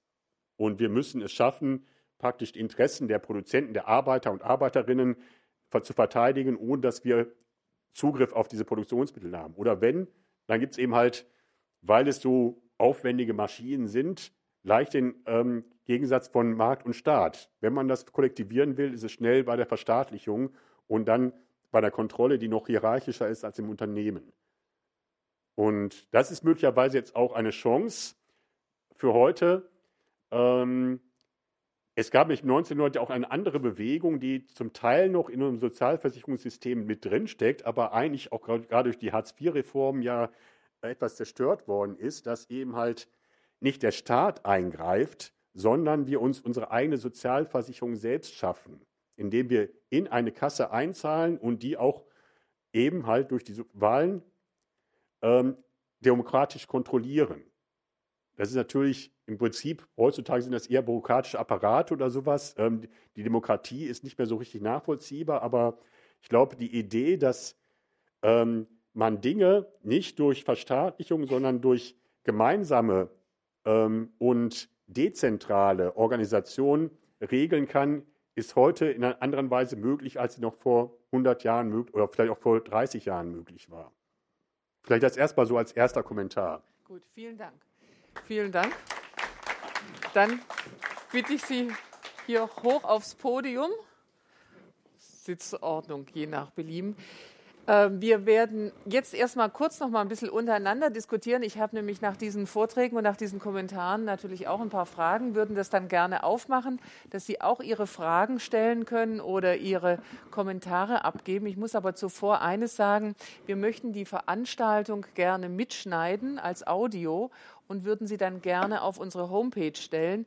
Sollte jemand von Ihnen sich aber dann nicht hören wollen mit seiner Frage, dann bitte sagen, dann schneiden wir das raus. Also wir wollen nicht, dass irgendjemand sich da gezwungen fühlt, dass er da mit seiner Stimme und mit seiner Frage dann auf unserer Homepage erscheint. Also das nur nochmal, ne? das schneiden wir dann raus. Das soll Sie nicht davon abhalten, sich dann nachher an dieser Diskussion zu beteiligen. Ja, ich würde gerne zunächst einmal, weil also auch dieses Thema äh, für mich ein spannendes ist und dass ich auch nicht in allen, in allen Facetten ähm, durchdringe, noch mal kurz auch noch mal eingehen auf die Begrifflichkeiten. Commons, klar. Was ist denn der Unterschied zwischen Commons und Shared Economy? Also ich glaube, das Zentrale am also was sie gemeinsam haben, ist, dass man Zugang zu Ressourcen anders organisieren kann. Ja. Also beispielsweise ähm, klassisches Beispiel der Sharing Economy ist äh, Carsharing. Äh, da ist es jetzt relativ einfach, inzwischen Zeit über halt Informationstechnologie herauszufinden, äh, wo steht das Auto, äh, wie lange kann ich es benutzen und, und muss deshalb es nicht mehr selber besitzen, weil ich den Zugang anders organisieren kann. Also das ist, ist eine Gemeinsamkeit. Was nicht fundamental anders ist, ist, ähm, dass in, in den Commons eben ein Versuch gemacht wird, eine andere Form von Vergesellschaftung oder Vergemeinschaftung zu machen, die eben diese verschiedenen Dimensionen ähm, anders miteinander verschaltet und äh, in, in einer was Soziologen als, als totale Institution bezeichnen würden, mhm. einer umfassenden äh, sozusagen Einbettung ähm, äh, sozusagen realisieren wollen. Und was die, die Sharing Economy ist, ist im Wesentlichen eine, eine extrem kurzfristige, kleinteilige Mietökonomie. Das heißt, da ist der Markt, spielt da eben eine Rolle mit, auch mit Auswirkungen natürlich auf andere Firmen. Ja, absolut, das ist, ja? ein, ist, eben ein Markt, das sind ganz klare Eigentumsverhältnisse und was neu organisiert wird, ist eben, dass ich ein Auto für eine halbe Stunde mieten kann weil mhm. so quasi die Organisationsinfrastrukturen so effizient geworden sind, dass ich das lohnenswert mhm. machen kann. Vorher waren die so ineffizient, dass die Minimum-Mietzeit waren ein Tag mhm. und ich musste es am gleichen Ort wieder zurückbringen. Ja. Aber im Grunde ist, hat sich daran nichts geändert. Auch, man sieht auch die, mhm. Sharing Economy äh, für Autos, das sind die gleichen Player wie vorher. Ja. Frau Müller. Ja, man kann es vielleicht auch ganz einfach sagen, die Sharing Economy ist einfach eine fortgeführte äh, kapitalistische Ökonomie und die Commons sind nicht kapitalistisch. Sie verstehen sich nicht als äh, kapitalistische Organisation des Tausches, sondern eher des Beitragens, des Teilens, des zur Verfügungstellens und verfügt natürlich entsprechend auch gar nicht über äh, diese privaten Eigentumsverhältnisse, äh, über Monopole und so weiter, sondern es geht eigentlich darum, mit dem, was vorhanden ist, was eben auch reduziert ist, äh, in der Auswahl und in der, im Angebot ähm, ja, intelligent sozusagen umzugehen und eher nach gebrauchswertorientierten Prinzipien ähm, die Dinge zur Verfügung zu stellen oder zu teilen als jetzt nach tauschwertorientierten und gleichzeitig darüber aber eben auch neue Kulturen des Miteinanders dann auch zu schaffen und zu etablieren und damit zu spielen auch. Also diese neuen Kulturen des Miteinanders, das ist ja etwas sehr, was sehr Positives, auch das, was Sie alles aufgeführt haben, Herr Schalter, Arbeit in Würde, ökologische Ausrichtung, demokratische Kontrolle und Mitbestimmung, ein neues Verhältnis von Ökologie, Ökonomie und Gesellschaft. Die Frage ist nur, wenn ich viele dieser kleinen Initiativen habe, bedeutet das nicht, dass äh, letztlich auch die Gesellschaft noch weiter fragmentiert wird, dass auch ein Konsens da möglicherweise verloren geht. Auch ein demokratischer Konsens von eben einer größeren Gesellschaft, von größeren Einheiten. Ja, die Gefahr besteht auf jeden Fall. Ähm, und das sehen wir ja auch. Aber ich glaube, der Versuch, eben so neue Gemeinschaftsformen zu machen, ist eine der Möglichkeiten, dem auch entgegenzuwirken. Was wir im Moment sehen, ist eben eine, enorme Fra Fragmentierung, die aber kaum oder die, die relativ schwache Gemeinschaftsformen hervorbringt. Und, und Commons, weil sie eben sehr umfassende soziale, ökonomische, so produktive Institutionen sind, haben da schon eine Möglichkeit, stärkere Gemeinschaftsformen hervorzubringen. Und dann ist halt die Frage, wie wir als Gesellschaft organisieren können, dass Informationen oder auch äh, andere Dinge von quer zu diesen Gemeinschaften fließen können. Was, was aus, Sie, Sie hatten es vorher angedeutet, Herr Lücking, aus Gewerkschaftssicht jetzt auch. Was bedeutet das denn für die Arbeitswelt? Was bedeutet das für die Menschen, die eben in anderen Zusammenhängen in, in, in Lohn und Brot sind? Ja, ich würde vielleicht, äh, ich weiß es nicht, muss ja, ne? einschalten? Ja. Ist an, ist an, ja. Also jetzt, ähm, vielleicht zu der Frage davor. Ich würde es auch als etwas sehen, so, äh, was wiederum mit Einbettung in gesellschaftliche Entwicklung zu tun hat, dass ähm, was, was ich zurzeit im Internet erlebe, ist so ähm, praktisch Gemeinschaftsbildung wieder auf, ähm, ähm auf Basis von Abgrenzung. Ja, also ja. Ist, ähm, praktisch die politischen Gegner werden irgendwie ausgegrenzt, beschimpft oder stigmatisiert. Eben als zum Beispiel, was man in so Foren mal erkennt, so, die sind halt gekauft, oder sowas. Man nimmt sie nicht mehr als Gegenposition richtig wahr. Das ist eine Verrohung der Debattenkultur. Es gibt eigentlich keine, gar, keine Debattenkultur mehr dann darin. Und das ist ähm, möglicherweise wieder durch diese technische Entwicklung verstärkt, ist aber ähm, auch ein, also praktisch hat etwas mit anderen gesellschaftlichen Entwicklungen zu tun und vielleicht auch eben gerade was also mit dem mit der Art und Weise, wie jetzt die klassischen Medien diese Bedrohung durch ähm, ihres Informations- oder ihres ähm, Deutungsmonopols ähm, wie sie darauf reagieren, nämlich auch durch Abschließen. Inwiefern? Ja, also es fällt bei den öffentlich-rechtlichen auf, dass ähm, äh, auf die verschiedene Kritik, ja. ähm, die da kommt, man also, also äh, im, im, Prinzip noch viel stärker das, was, was kritisiert wird, vorantreibt. Also die, eine, praktisch eine Berichterstattung, die nicht mehr ausgewogen ist, sondern tatsächlich ähm, dann zum Beispiel bei der Tagesschau ist dieser Faktenfinder, äh, Faktenfinder, ja. Faktenfinder, ja, also Ja. Ähm, ähm, praktisch ähm, versucht, die eigene Definitionsmacht wiederherzustellen, indem man äh, bewusst ähm, zwischen Fake News und richtiger News unterscheidet und Ja. ähm, das äh, nicht mehr offen zur Diskussion stellt. Ja? Das, ich, sag mal so, das ist jetzt natürlich ein Thema. Ja, ja. Als, als, also als Angehörige des SWR hätte ich da ganz viel zu sagen. Aber äh, ich glaube, ja, also darüber könnte man jetzt noch, noch äh, viel ins Detail gehen. Ja. Aber der Herr Stalter hat es ja auch angesprochen. Also auch gerade was Algorithmus, was Selektion von Meldungen angeht. Ähm, wir haben also auf der einen Seite, ich würde da eben gerne noch mal später noch auf dieses Thema kommen, aber reden wir nun zunächst einmal auch gerade über, diese, über das Phänomen oder über, über die Digitalisierung. Ähm, Die, die, die Digitalisierung mit den Algorithmen, die für uns eben diese Vorauswahl treffen, ähm, hat ja zunächst einmal etwas, ich sage jetzt mal aus, aus meiner Sicht zumindest, was Bedrohliches. Weil auf der einen Seite natürlich gut, es lichtet irgendwie den Dschungel, es äh, wählt aus, wir wären sonst mit diesem Big Data wirklich überfordert. Aber auf der anderen Seite, im Gegensatz zu den traditionellen Medien, zu den traditionellen Zeitungen, zu den sogenannten äh, Massenmedien, auch wenn, ich, auch wenn das vielleicht ein bisschen antiquiert sein mag, ich habe hier einen Politikteil, einen Wirtschaftsteil, einen Kulturteil, aber wenn ich eine solche Zeitung in die Hand nehme, komme ich eben an einem ganz breiten Spektrum von Themen vorbei. Ja, da bleibt vielleicht auch mein Auge da hängen. Der Algorithmus rechnet aber für mich ja schon aus, wenn ich ein paar Mal eine bestimmte Seite angeklickt habe, dann werde ich immer wieder mit diesen Thematiken konfrontiert und bekomme vielleicht das, was links oder rechts davon ist, nicht mit. Das ist jetzt mal die eine Seite. Auf der anderen Seite sehen Sie aber Digitalisierung auch als Chance. Jetzt meine Frage an Sie, Frau Müller. Jetzt gerade was jetzt so diese, diese ganz vielen Initiativen der, der Commons betrifft, wo sehen Sie denn die Vorteile der Digitalisierung?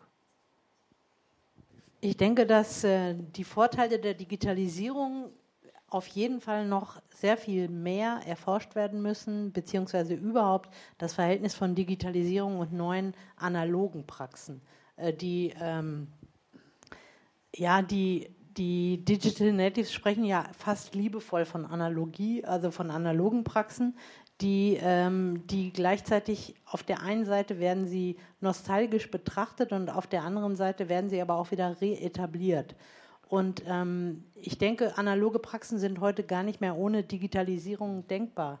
Äh, dass, dass, dass diese Trennung, diese Divide zwischen analog und digital äh, existiert in den Lebenswelten, äh, gerade von jüngeren Akteuren eigentlich gar nicht mehr, sondern das geht sozusagen ineinander über.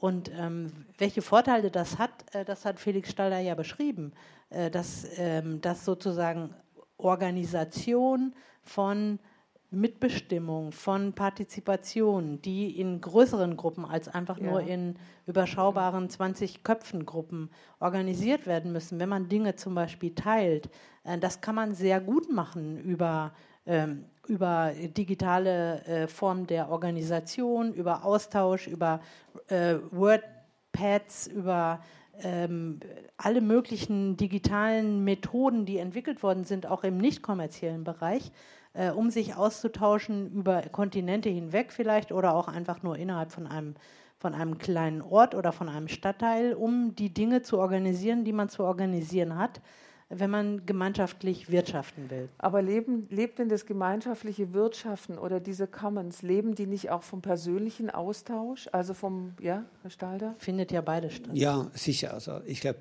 eben, was wir gesagt haben, ist, dieser Gegensatz kann man, der, der, der ist ein Denkfehler. Also und das ist mir sehr, ich fand die For- Formulierung oder das ist interessant, dass Sie darauf hingewiesen haben in, Ihr, in, in Ihrem Vortrag, dass diese Entspezialisierung und das hat ja einerseits etwas damit zu tun, wie Sie gesagt haben, dass die, die sozusagen Produktionsmittel äh, weniger teuer sind. Aber es hat auch etwas damit zu tun, dass das Wissen um diese Produktionsmittel viel einfacher zugänglich ist. Was hat ein, ein, ähm, ein traditioneller Handwerker? Der, der hat sich wahnsinnig viel Wissen über spezifische Maschinen, spezifische Tätigkeiten ähm, sozusagen erarbeitet, sowohl formal durch, durch Fortbildung und, und Ausbildung, wie auch natürlich über, über die, die Praxis. Und wenn Sie heute vor einer Maschine stehen und keine Ahnung haben, wie die funktioniert, dann schauen Sie sich ein zehnminütiges äh, YouTube-Tutorial äh, an. Und Sie wissen zumindest, wo Sie anfangen. Mhm. Und dann steht noch jemand nebendran, der auch ein bisschen was weiß, den fragen Sie den noch. Und dann kommen sie an ein Problem, dass sie, dass sie dann halt äh, über Google in irgendeinem Forum jemanden finden, der das gleiche Problem von einem halben Jahr gehabt hat. Und, und diese Information zusammenzubringen, außerhalb sozusagen dieser digitalen Infrastruktur, hätte enorme lebenslange Spezialisierung verlangt. Und, und die Möglichkeit, eben Arbeits, über Arbeitsteilung anders nachzudenken, hat eben auch was damit zu tun, dass ich mir relativ schnell jetzt auf einem pragmatisch-praktischen Wissen ähm, oder Niveau mir das Wissen, wie ich mit etwas umgehen soll, wie pflanze ich jetzt diese Pflanze äh, ein, was braucht die für den Boden, ähm, einfach holen kann und, und damit relativ schnell sozusagen die, die Rolle auch wechseln kann oder ja. eben die Arbeitsteilung anders denken kann. Und da ist eine ganz mhm. direkte ähm, Zusammenhang zwischen digitaler Information und wie also pflanze ich die, also äh, diesen Gemeinschaftsgarten mhm. äh, an.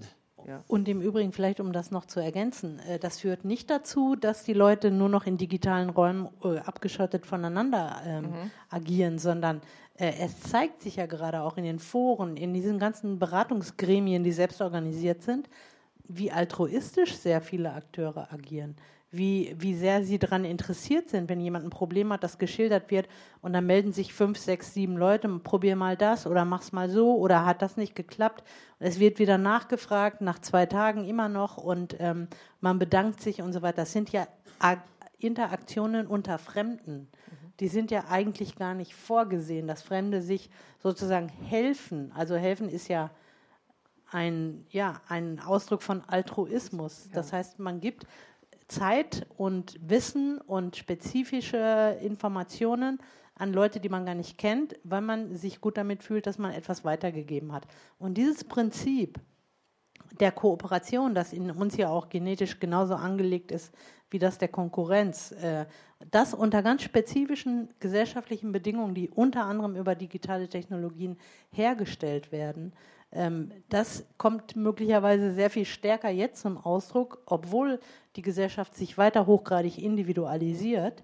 Ähm, und ich denke, dass das auch ein, ein Grund dafür ist, dass, äh, dass es die Hoffnung gibt, dass über die Commons Gesellschaft anders reguliert, organisiert werden kann, insbesondere eben unter ähm, Bedingungen, von denen wir wissen, wir können nicht mehr alles kaufen, wir können nicht mehr alles nehmen, weil die Ressourcen knapp werden, weil es klar wird, dass andere auch darauf Anspruch erheben äh, und dass dann natürlich solche Formen eingeübt werden, die andere Vergemeinschaftungs- und auch Vergesellschaftungsmöglichkeiten implizieren, dass das möglicherweise in Zukunft noch sehr viel attraktiver wird und nicht nur. Also Digitalisierung ja. befeuert letztlich, kann das Ganze, also die Digitalisierung kann die, die Idee der Commons befeuern. Beschleunigen und vertiefen. Ja. Jetzt würde ich gerne die Runde aufmachen, auch für, ja, hier ist gleich hier schon mal eine Frage. Ja. An Frau Müller, weil nach meinem Eindruck waren Sie knochentief äh, im Feld, im empirischen Feld und äh, da würde ich gerne von Ihnen wissen, inwieweit haben Sie den Eindruck, dass das Ganze nicht nur das Phänomen ist von einem bestimmten Milieu oder einer, sagen, sagen wir mal, Commons-Elite, sondern zu einem Massenphänomen avancieren kann. Was steht da, was spricht dafür, was dagegen? Also ähm, es ist, ich würde es nicht als Elite bezeichnen, aber äh, gerade die urbanen Akteure sind häufig jung, akademisch ausgebildet, ähm, materiell abgesichert, viele Studierende oder die studiert haben, die vielleicht sehr viele, auffällig viele Leute kommen aus der aus der Kommunikationsbranche, aus der Werbebranche, die haben, die wissen sehr genau, wie man ihre Projekte und diese neuen Aktivitäten so ja auch verschlüsselt kodiert, dass sie eben auch für Popmagazine interessant sind, dass sie für für die Medien interessant sind. Also die Verstärkung, die in den letzten zehn Jahren statt, oder sind eigentlich erst acht Jahre, seit eigentlich ist der zentrale Umschlagpunkt gewesen, als der Prinzessingarten im, am Berliner Moritzplatz aufgemacht hat. Und dort man plötzlich eine andere Bespielung des öffentlichen Raums gesehen hat, also in Deutschland zumindest. Ähm, gleichzeitig die Fab Labs sind ein bisschen später gekommen und so weiter. Und ähm, das sind im Moment noch häufig jüngere Akteure, wie gesagt, die eben privilegiert sind. Äh, in den Reparaturinitiativen, Repair-Cafés sind es häufig ähm, ältere Leute, äh, ältere Herren, die sozusagen schon in Rente sind äh, und die ihr Wissen nicht einfach aus, die sich nicht einfach so ja, abgeliefert fühlen wollen, sondern die ihr Wissen weitergeben wollen, die auch dagegen aufbegehren, dass die Dinge, die sie im täglichen Gebrauch haben, einfach nur nichts wert sind, nachdem sie gekauft worden sind, sondern die sie weiter in Gebrauch halten wollen. Das sind auch Formen des Widerstandes gegen eine Industriepolitik des Wegwerfens. Ähm, Gleichzeitig gibt es aber auch bei den Repair-Cafés jüngere Akteure, die auch ihre Orte ein bisschen anders gestalten.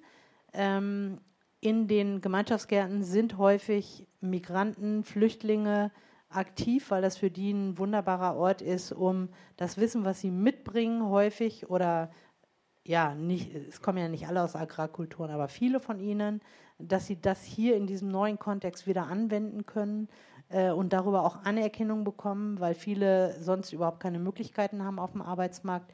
Das ganze Thema äh, der äh, Robotisierung, Automatisierung wird womöglich dazu führen, dass viele einfache Arbeitsplätze wegfallen werden.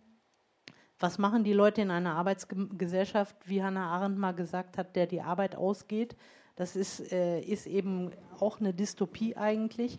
Das heißt also, Menschen suchen natürlich auch danach, sinnvolle Dinge zu tun und sich einbringen zu können.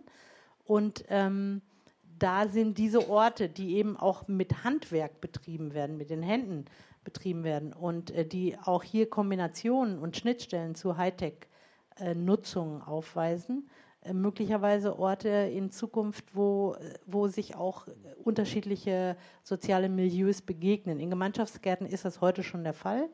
Äh, die gehören eigentlich zu den wenigen Orten, die nicht so eine starke segmentäre Trennung haben zwischen äh, sozialen Milieus, wie das eigentlich in allen anderen Bereichen unserer Gesellschaft im Moment der Fall ist. Dankeschön. Hier vorne war auch noch eine Frage. Ähm, ja, ich äh, würde gerne Behauptungen in den Raum stellen und vielleicht fühlt sich ja jemand aufgefordert, was dazu zu sagen. und zwar die ähm, es ist mehrmals gefallen, dass sich Commons jenseits von Markt und Staat befinden. Und da würde ich gerne widersprechen und zwar für beides ein Beispiel bringen. Zum Thema Markt gerade die digitalen Commons, von denen wir geredet haben, auch die brauchen eine materielle, materielle Fundierung und die besteht in den Servern, die überall gelagert sind. Diese Server müssen hergestellt werden, da haben wir Silizium, da haben wir diverse seltene Erden, die gerade reihenweise Länder verwüsten, in denen Leute dieses Zeug aus dem Boden holen. Da steckt also durchaus sehr viel Markt als materielle Basis der digitalen Commons drinnen. Und das andere Beispiel, nämlich für Staat, da wird es, glaube ich, noch viel grundsätzlicher. Ähm, das sogenannte Copyleft zum Beispiel, also das, äh, was Sie äh, angesprochen haben, Herr Stader, wie die Commons sich davor schützen, wieder Privateigentum zu werden, ist selber ja eine staatliche Garantie. Also das Eigentumsrecht wird ja genutzt und es wird in Anspruch genommen, um dann mit diesem Eigentumsrecht als Privateigentümer zu entscheiden, das Privateigentum zu teilen unter bestimmten Konditionen, die natürlich aber ständig unter staatlicher Kontrolle sind, damit das Ganze nicht wieder in eine Rekapitalisierung, äh, in eine Rekapitalisierung zurückfällt. Also damit abschließend, ich würde behaupten, Commons sind weder jenseits von Markt noch von Staat zur, zur These, jenseits, äh, Commons sind nicht jenseits von Markt. Herr Lücking und vielleicht jenseits von Staaterstatter. Ja, ja ich ja. würde äh, vielleicht sagen, also, das ist möglicherweise eine Ungenauigkeit in der Formulierung. Also Markt und Staat, das ähm, wird mal so pauschal gesagt.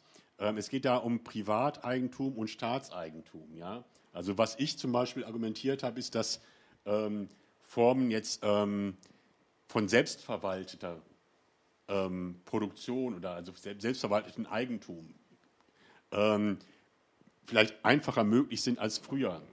Was ich schon sehen würde, ist, dass eben halt äh, eine Herausforderung ist eigentlich eine ähm, praktisch ähm, die Frage nach der äh, nach, nach, den Produktionsverhältnissen und der ähm, ähm, ökonomischen, also nachhaltigen Überlebensfähigkeit von diesen commonsbasierten Produktionsformen zu klären.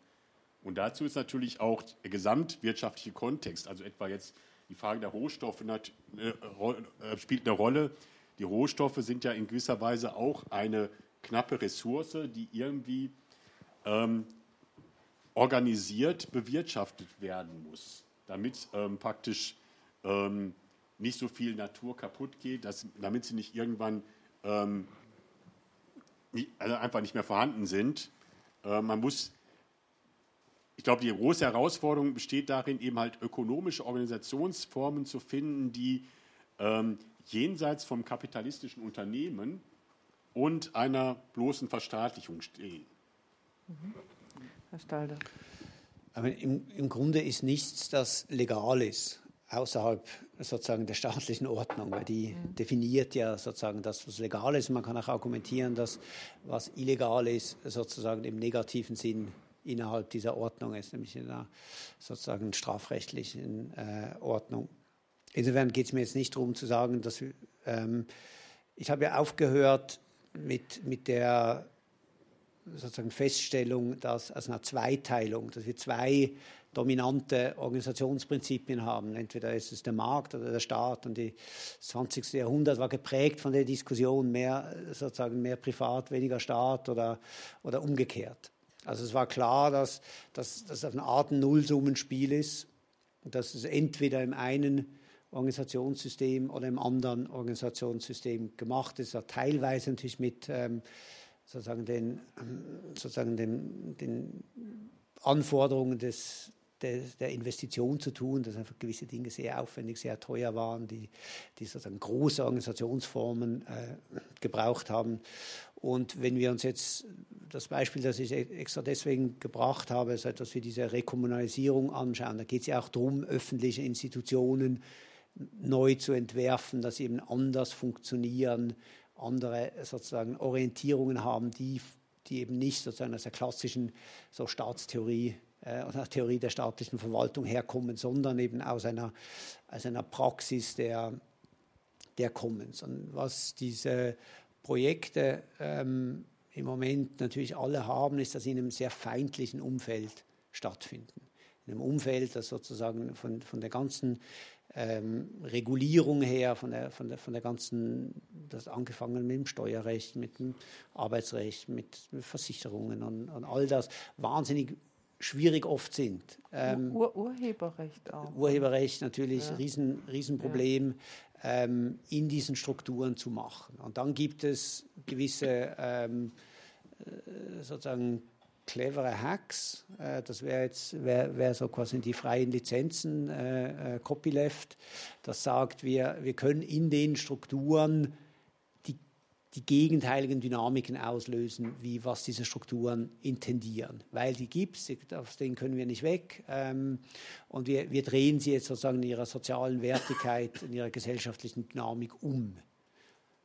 Und das ist sozusagen unter den, den, Voraussetzungen, dass man in einer so dermaßen also in dieser Art strukturierten Gesellschaft lebt, ist es nicht eine einerseits eine sehr, sehr clevere ähm, so Strategie und ein bisschen eine Not Notlösung. Ähm, aber ich will jetzt nicht sagen, dass, ähm, da kommen wir dann in die feineren Punkte, dass äh, quasi die, die Idee des Copylefts braucht das Urheberrecht nicht es ist sozusagen in der Situation, in der wir sind, äh, sozusagen benutzt es das, also quasi ein technisches Hilfsmittel. Aber wenn, wenn Sie vorstellen, ähm, sozusagen das Urheberrecht, das haben wir auch gehört, basiert ja auf dieser Idee des Urhebers, oder? Das ist eine ähm, haben wir auch gehört, das ist eigentlich eine theologische Idee, die dann säkularisiert wurde, in ein bisschen Genie-Primborium verpackt wurde. Es kommt dann irgendwie aus dem Wahnsinn oder der Muse oder was auch immer raus, aber irgendwo, wo wir es nicht begründen können, aus tief aus dem Inneren. Oder? Mhm. Und, ähm, und wenn wir uns anschauen, wie die, die Ideen sind ähm, in, jetzt in der freien Software, woher Kreativität kommt, woher sozusagen das Neue kommt, ist es immer in der Auseinandersetzung mit dem Alten, mit dem Bestehenden. Das kann durchaus eine radikale Innovation sein. Es muss nicht immer brav inkrementell sein.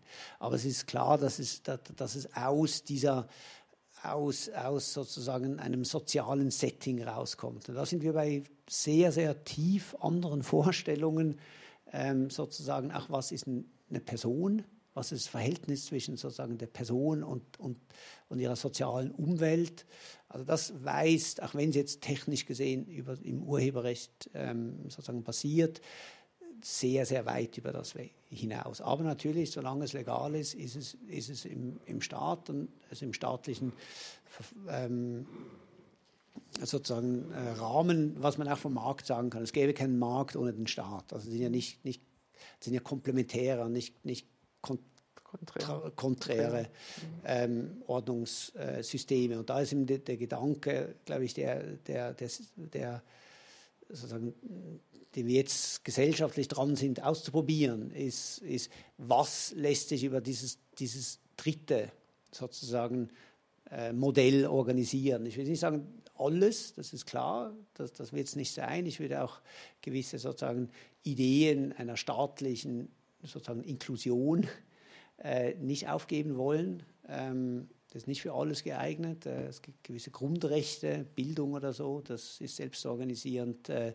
äh, für gewisse Teile der Bevölkerung sehr schwierig. Gesundheit, auch das, das sind Grundrechte, die man sozusagen sich als Bürger ähm, sozusagen hat.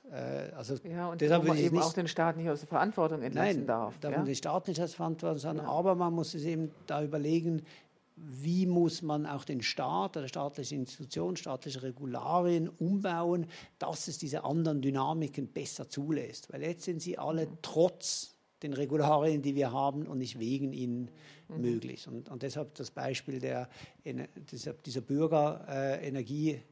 Bürgerenergiebewegung, die eben genau das versucht, in einem sehr, sehr zentralen Teil. Da kann man ja nicht mehr sagen, das ist die, äh, sozusagen die, die Bildungselite, die sich jetzt einen Garten bastelt. Mhm. Hier vorne war auch noch eine Wortmeldung. Der, ähm, wie viel ist es denn mehr als eine, sage ich mal, grob gesprochen, akademische Beschäftigung mit dem Thema Commons oder auch durchaus die, lassen Sie mich bitte sagen, kleinen praktischen Anwendungen? Ähm, Sie haben eben gesagt, im extrem feindlichen Feld, Umfeld findet genau das statt.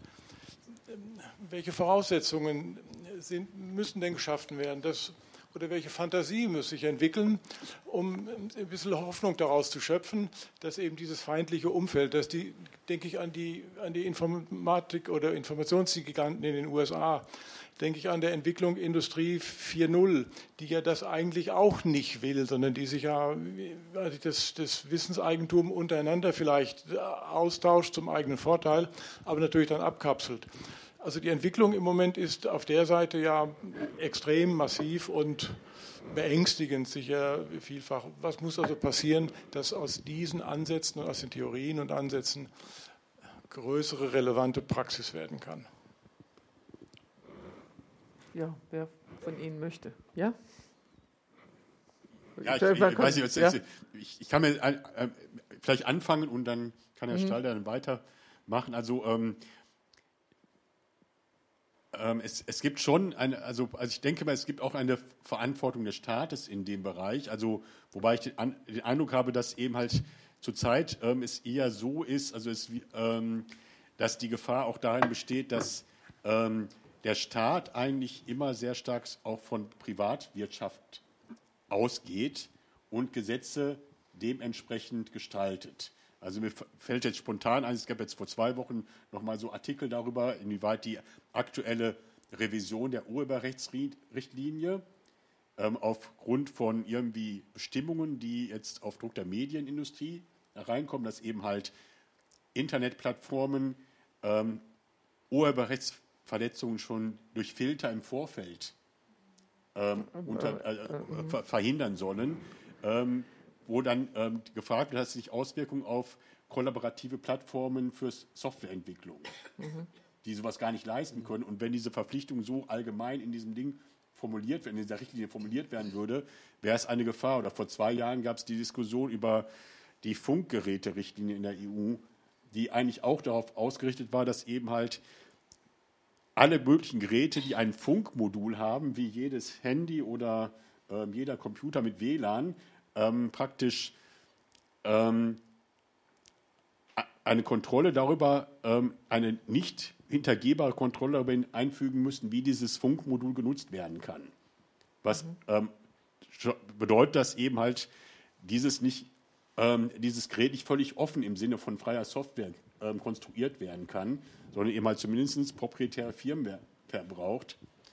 Also, ähm, oder eben halt im öffentlichen Beschaffungswesen. Ich denke mal, das Internet ähm, ist dadurch ähm, auch groß geworden, dass ähm, in den USA also eine Kultur existierte, dass ähm, öffentlich finanzierte Forschung dann auch wieder öffentlich zugänglich gemacht werden musste. Mhm. Dass die ähm, ganzen Internetprotokolle eben halt frei zugänglich sind und trotz der Diskussion, die es auch immer wieder über die Weiterentwicklung dieser Protokolle gibt, mhm. ja im Grunde immer noch zum Großteil frei zugänglich und offen sind, hängt damit zusammen. Während in Deutschland eben gerade auch zum Beispiel staatliche Softwareprojekte immer an private Unternehmen ähm, vergeben werden, ja alle Rechte über diese Software haben und ähm, jetzt aus der Erfahrung, die man mit diesen Projekten hat, ja zum großen Teil viel Geld verschlingen und oft nicht richtig funktionieren, ähm, ist das ein falsches Modell. Ja? Und man muss eventuell auch tatsächlich so haben, wie Immaterialgüterrechte so ändern, dass eben halt solche Produktionsformen auch gefördert werden. Mhm. Möchten Sie noch ergänzen? Ja?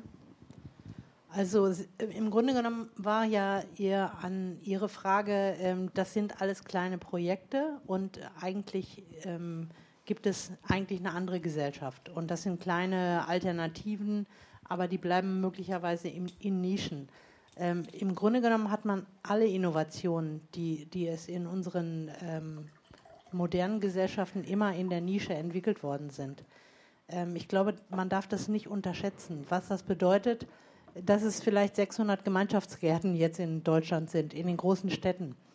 Äh, das bedeutet nicht einfach nur, es sind nur 600 Projekte und man kann das auch ignorieren.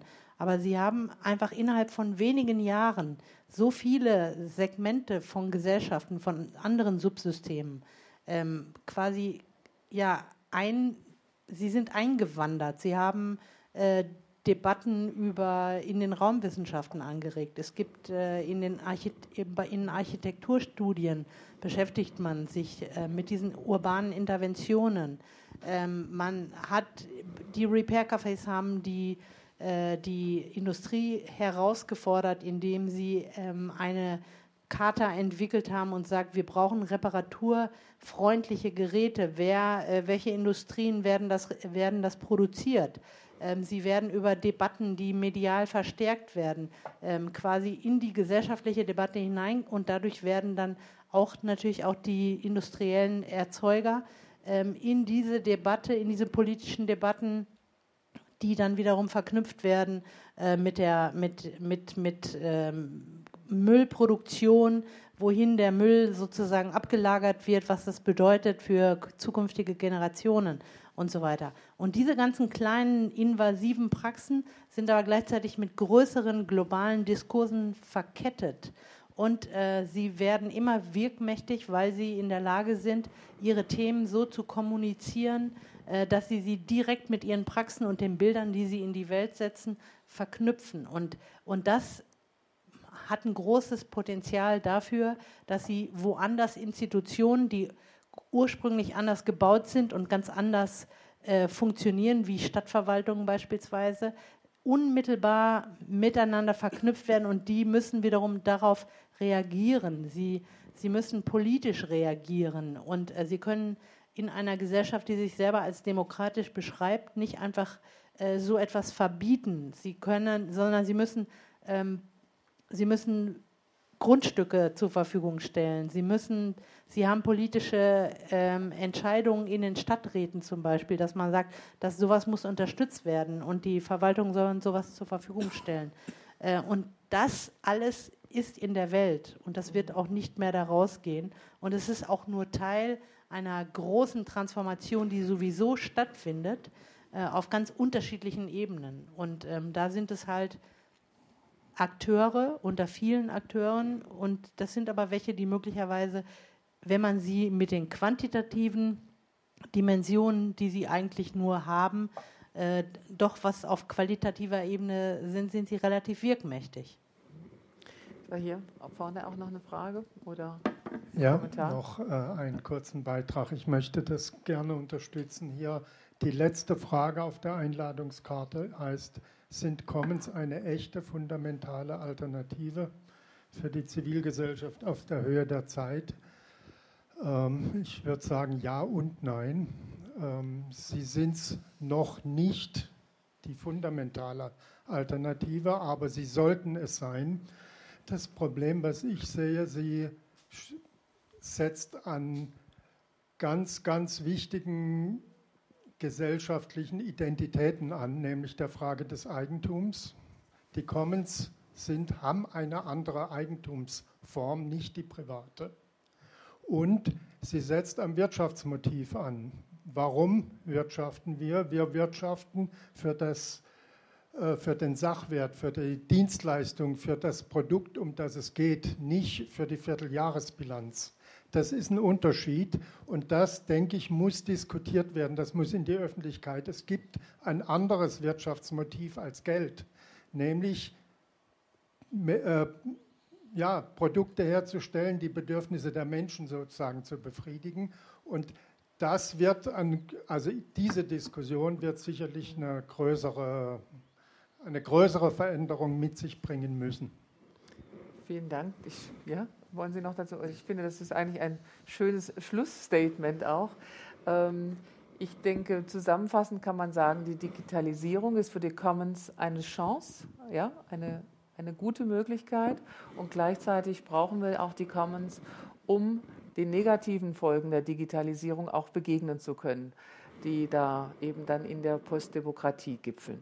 Ich danke Ihnen hier auf dem Podium, ich danke Ihnen im Publikum für Ihr Interesse an diesem Thema und äh, ich möchte noch zum Schluss jetzt noch das Wort geben an die Frau Görlich von der Heinrich-Böll-Stiftung, die Sie zwar begrüßen wollte, aber das war gerade schwierig, aber vielleicht können Sie noch mal zum Schluss noch mal was sagen, Frau Görlich. Ja, danke für Ihre äh, Nachsicht für mein zu spät kommen. Ähm, ich war etwas ähm, in den Zeiten des Wahlkampfs konsterniert über ein Plakat, auf dem stand Digitalisierung first, Bedenken second. Ähm, ja, wird Sie nicht überraschen, es war nicht von den Grünen.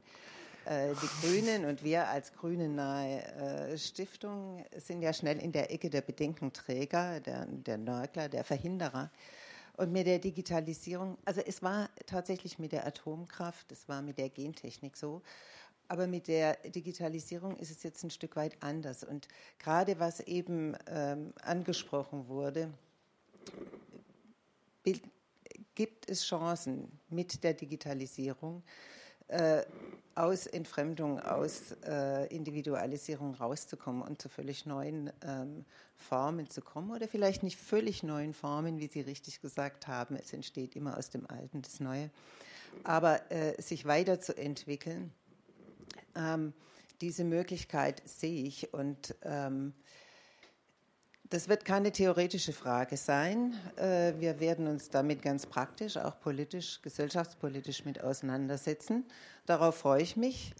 Und ähm, es wird außerdem eine Frage der Praxis sein. Ähm, den sofern wir an, an Commons-Projekten selber beteiligt sind, ich zitiere immer gerne, ich bin äh, bei Solavi beteiligt, Solidarische Landwirtschaft, das ist eines dieser Food-Initiativen.